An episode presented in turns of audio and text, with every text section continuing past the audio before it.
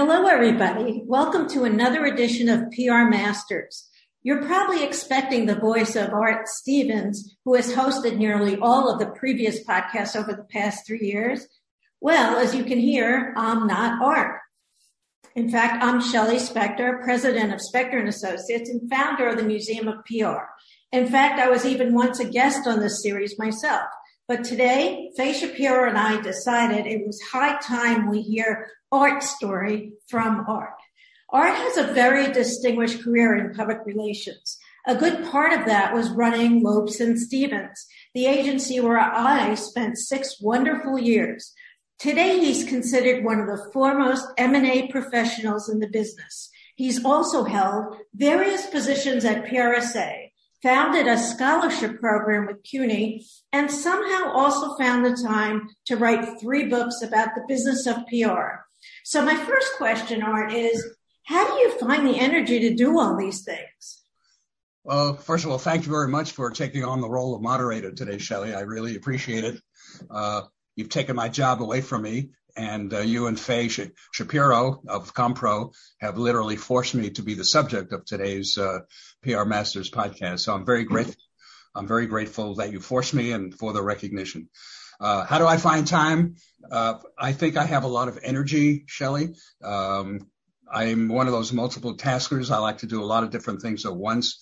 I can't stand sitting still and I can sit standing still, uh, whichever goes in that order. But, uh, I just enjoy taking part in a lot of different activities, and uh, that's that's always been the case with me my entire life, professional and uh, personal. And very often the two are merged because of what has come up. But I I think the old adage applies: if you want to get something done, take it to a busy person. Absolutely, and you have been very busy throughout your career. I know that. And it seems that everybody in PR today knows your name, Art Stevens, and pretty much everyone knows what you've been doing these days. But what are some of the things that people in PR, people in this industry, don't know about you?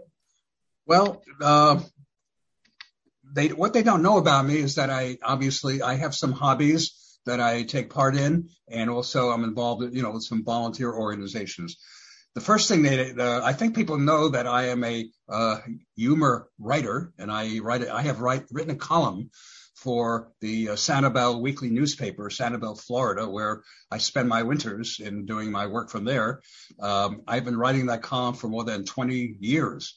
Um, it's called Shell Shocked, and I do send it out periodically on my own mailing list. Uh, so you may have seen that, but uh, I actually write a weekly column, you know, which forces me to sit down, come up with ideas, um, and really come up with a, a, column that is humorous and literate and uh, expresses a point of view about something. I'm free to write about whatever I like, and I enjoy that very much. The other part that people don't know about me is that I, I love to sing. Uh, those people who attended some past spring conferences of the Counselors Academy remember that I was in the uh, annual show called uh, Late Night with David Grant, who was the host and uh, and uh, uh, producer, you know, of the show.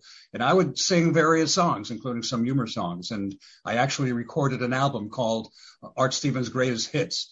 And for the and for a period of about ten years, um, myself and some other colleagues of mine who were good singers, we entertained at senior citizen centers in New York City about once a month. And my my thing is singing uh, the American Songbook, you know, Cole Porter, Irving Berlin, and what have you.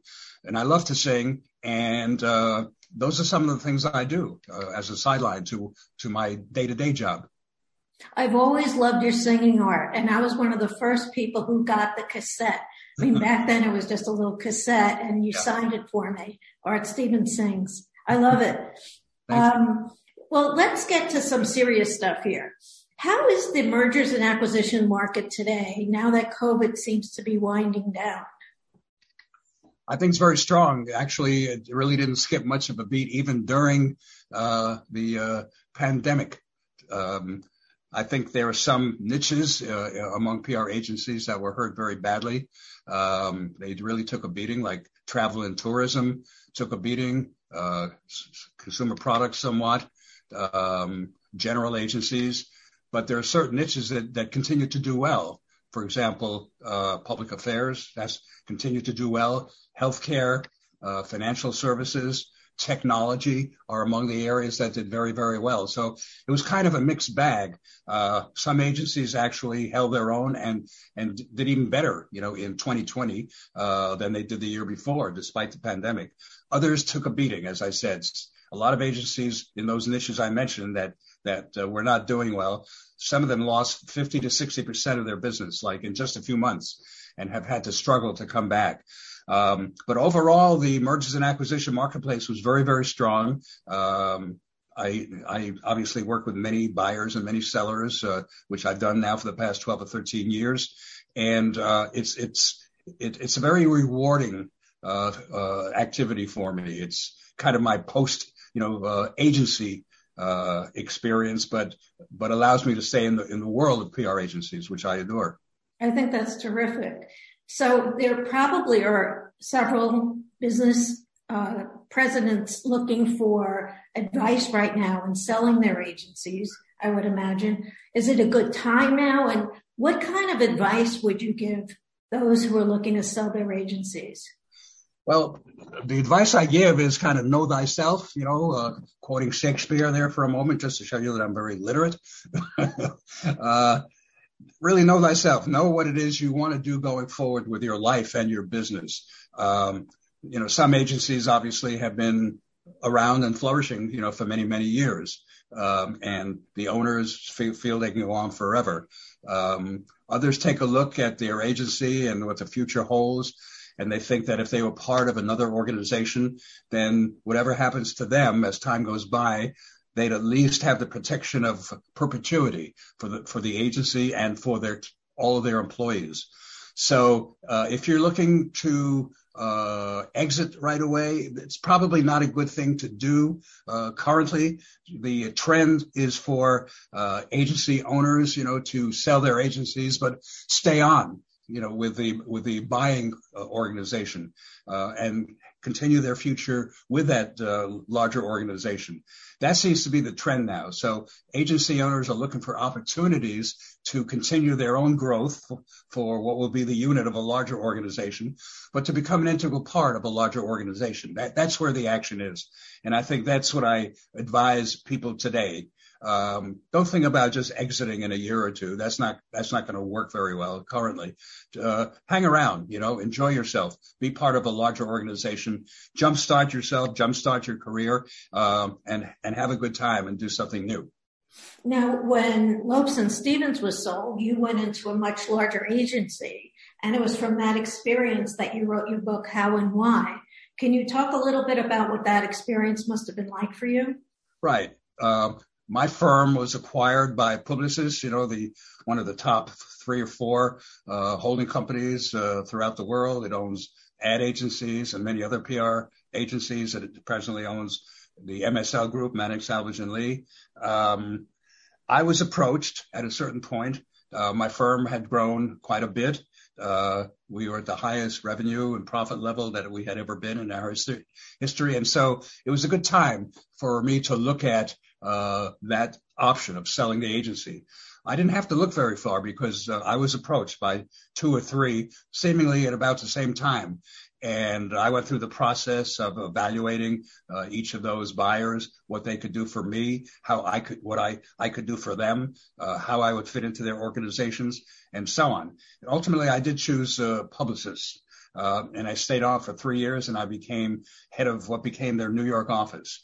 I learned a lot through the process of acquisition because not only was uh, my firm, Lobsenz Stevens, acquired, but during the previous four or five years, I made about four acquisitions and I added to uh, Lobsenz Stevens. Uh, I, acquired some smaller firms that, uh, that got me into niches that I wanted to be in, like technology, um, and, uh, uh, manufacturing and, a few others, investor relations. So I, I strengthened the core, base of Lobsenz Stevens. I obviously increased my critical mass as a result.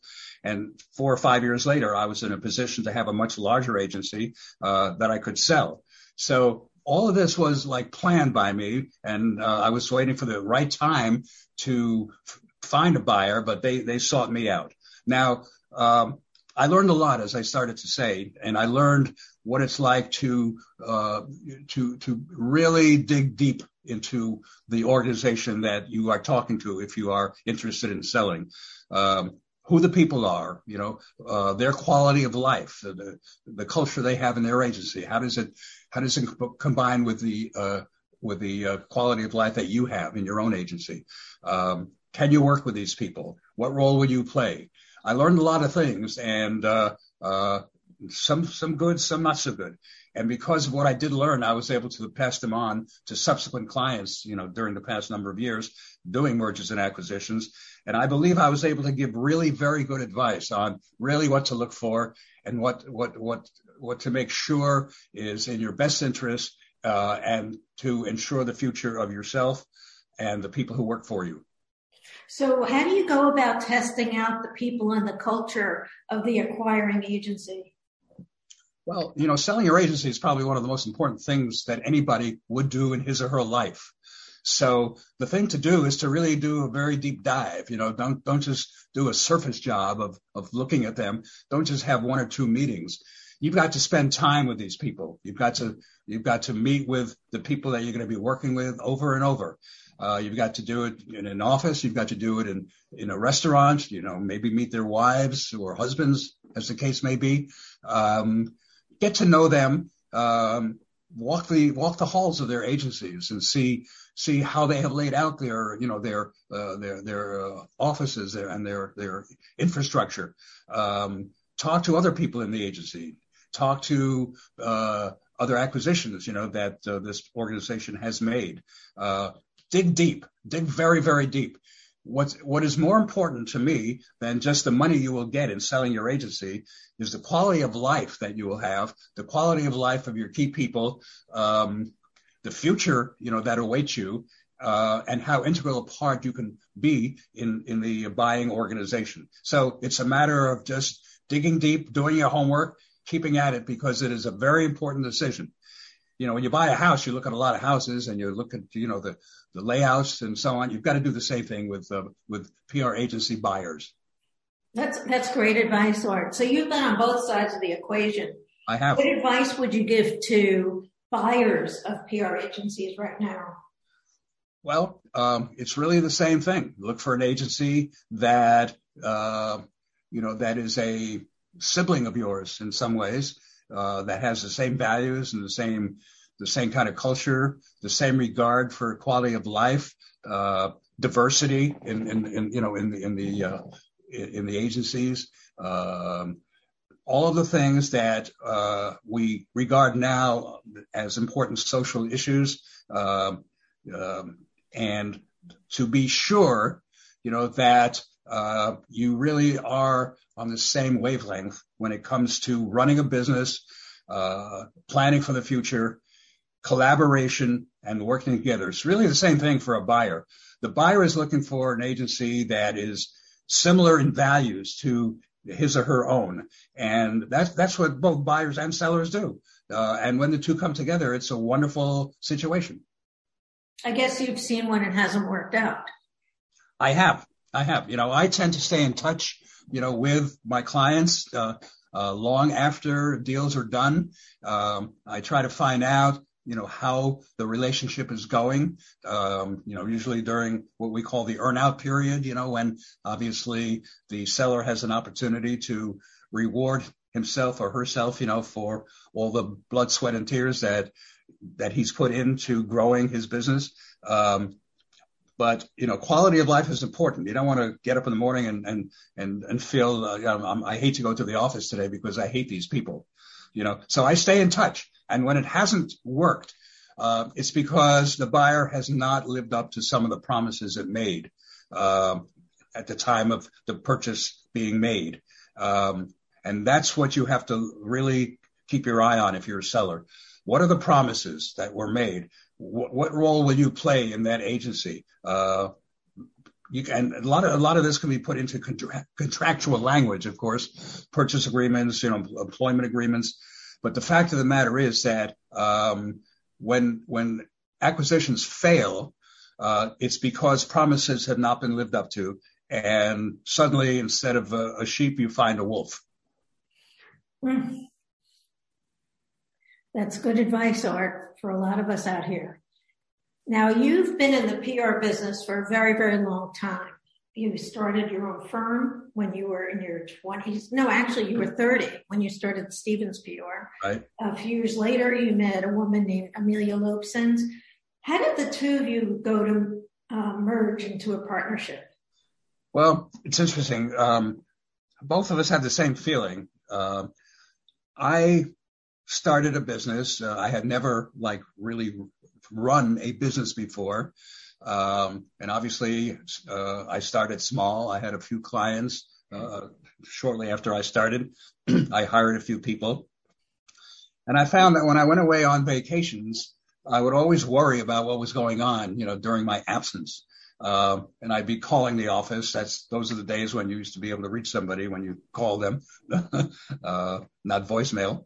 And uh, uh, I was always, you know, trying to find out what what what what was going on and if I was needed and uh, did I need to talk to a client. And so I got very uncomfortable when I took vacations, and I, I truly wanted to take vacations like anybody else.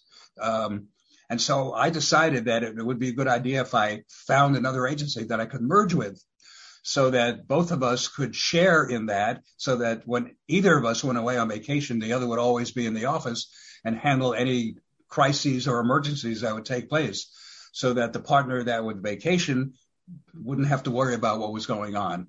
And Amelia Lobsenz felt the same way. And we were introduced by a fellow named Chester Burger, uh, who, who was very prominent uh, d- during the day of yesteryear of uh, of uh, doing mergers and acquisitions, facilitating them. And he brought Amelia and me together, and uh, you know we we did click. We're very different personalities, as you know, since you worked with us for six years while Amelia was was there. Um, but um, we had a lot of we had a lot of the same goals, a lot of the same vision, and as different as we were in style and personality, we felt we could work together, and we did for 17 years. It's pretty amazing. That's a long time, isn't it? Yeah. so, um, moving on, you've been involved in the PR business since you were 25, I believe, when you became the PR director of Prentice Hall. That's right, 25. Right? So your career has gone on, uh, you know, at least a few decades. Yep. How have you seen the industry change in all those years? I'm not just talking about the technology, but you know, uh, the goals of clients, say, right, or the kind of people who are working in agencies. For for instance, I remember back when I started, there weren't that many women in professional positions, right? So a lot has changed as far as the people and the culture and what's expected of agencies. Can you talk a little bit about that? Sure. Um, you know, a lot of the agencies that were high on the list of, of the of the biggest, you know, when I started in the agency world, uh, are no longer here. They've been they've been acquired in turn, and they've been uh, uh, obviously uh, integrated into into larger situations. You know, that was the case of, you know, Manning, Selvage, and Lee. Uh, uh, it started with Selvage and Lee, you know, I, I think a Cleveland public relations firm, and they merged with uh, uh, what's his name, Farling, um, uh, and it became, uh, you know, uh, Manning Selvage Lee. I think his name was Manning. Sorry, Farley Manning. Farley Manning was his name. um, and he had a firm in New York, and they uh, they they merged and became you know Manning Selvage and Lee, and then they were acquired and subsequently became part of uh, Publicis. So a lot of firms have merged, and uh, um, and and the the agency business has gotten so much bigger. When I started out in the agency world, I think the largest agency at the time, I think it was neck and neck between Burson Marsteller and Hill Knowlton. I think their billings were like about 10 or 11 million dollars, honestly. You know, today we're talking about a PR firm like Edelman and Weber Shandwick that's approaching a billion dollars in fees. I never thought I would see the day that that would happen. So clearly what has happened is that PR budgets have increased exponentially on the part of, you know, corporate clients. Uh, public relations has, has become an integral part of marketing, um, and branding, uh, and, uh, the means by which corporations talk to their publics. Of course, Early in the game, it was broadcast media and print media uh, totally. And now, of course, it's it's social media and all kinds of other media uh, through Facebook and LinkedIn and and uh, Instagram and what have you, Twitter.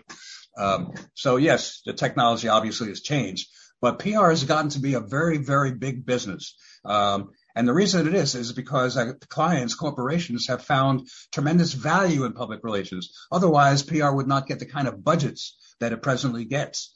So the budgets have increased, the size of agencies have increased.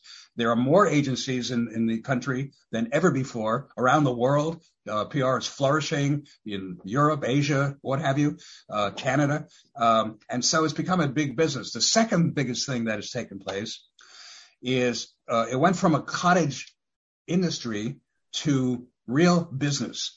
You know, originally people started agencies like me who had the real no experience in learning in, in knowing how to run a business. Uh, that has changed. Uh, it's changed for a number of reasons. One, the owner understands that he or she wears two hats. You know, one providing service to clients and coming up with really good public relations results.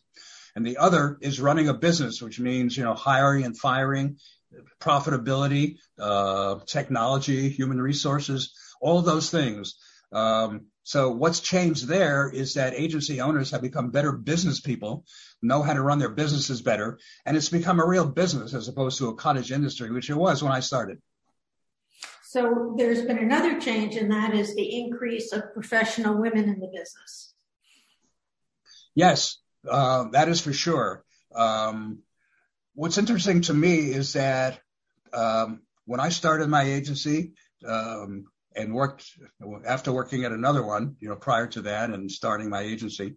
Um, I have always uh, uh, found that uh, women, um, as well as men, are outstanding uh, at public relations. In other words, there was no gender deficiency in any way, and so in my agency, I always had many more women than men for the simple reason that the women we hired were really outstanding.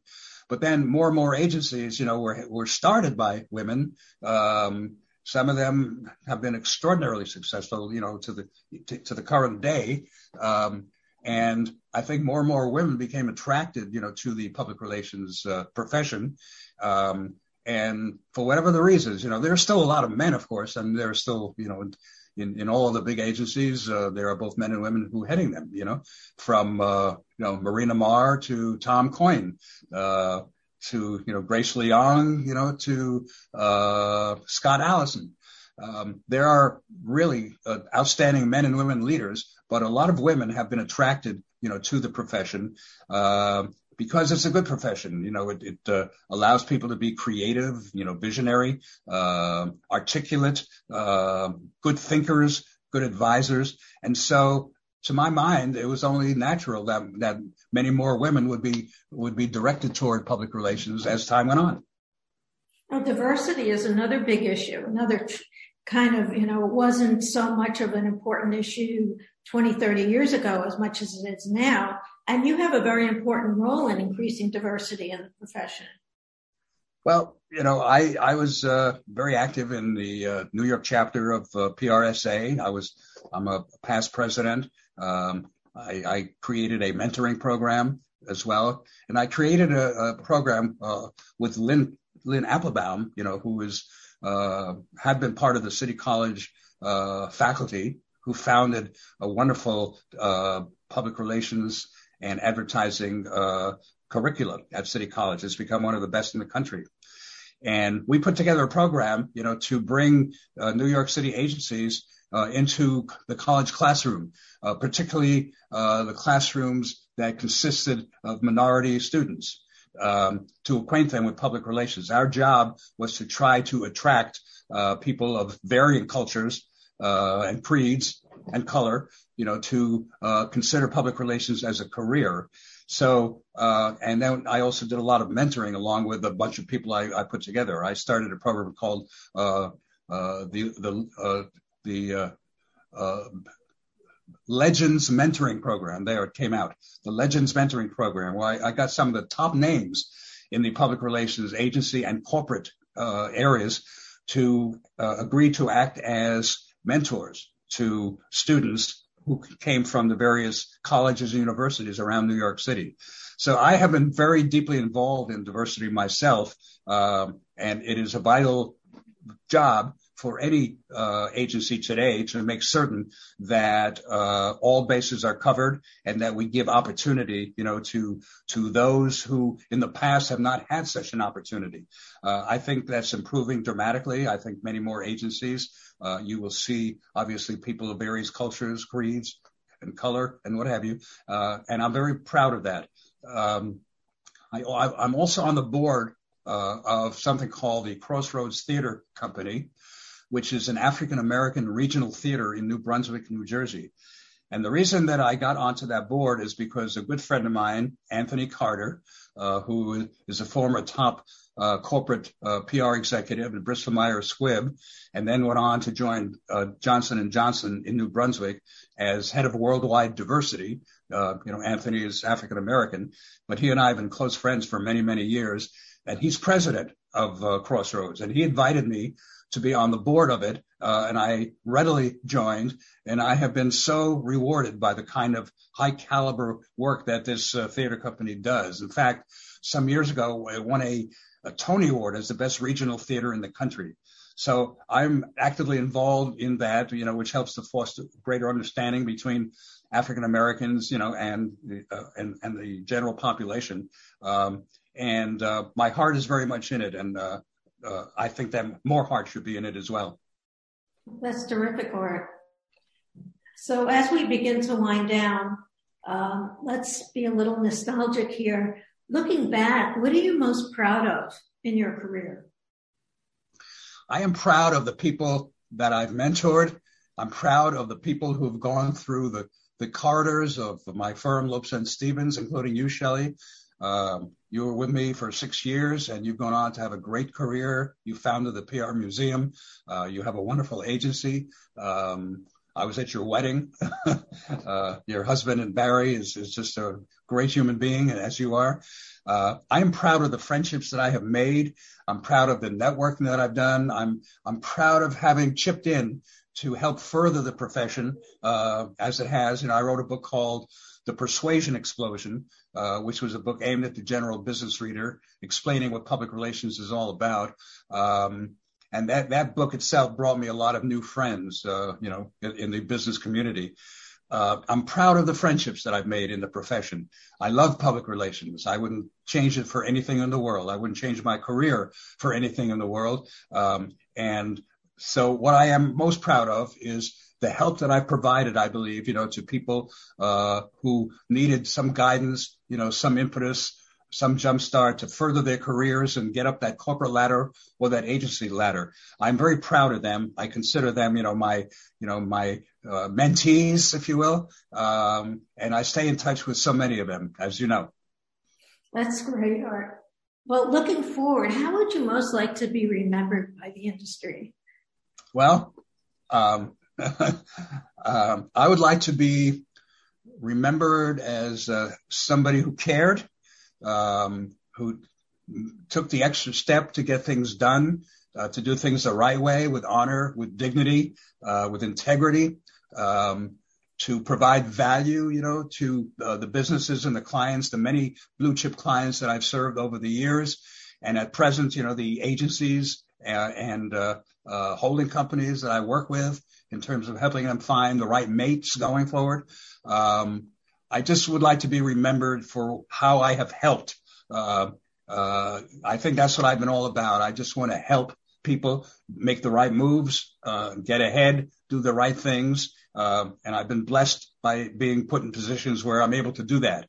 So that's how I'd like to be remembered as a guy who, who could get things done, but who was honorable and uh, served with dignity.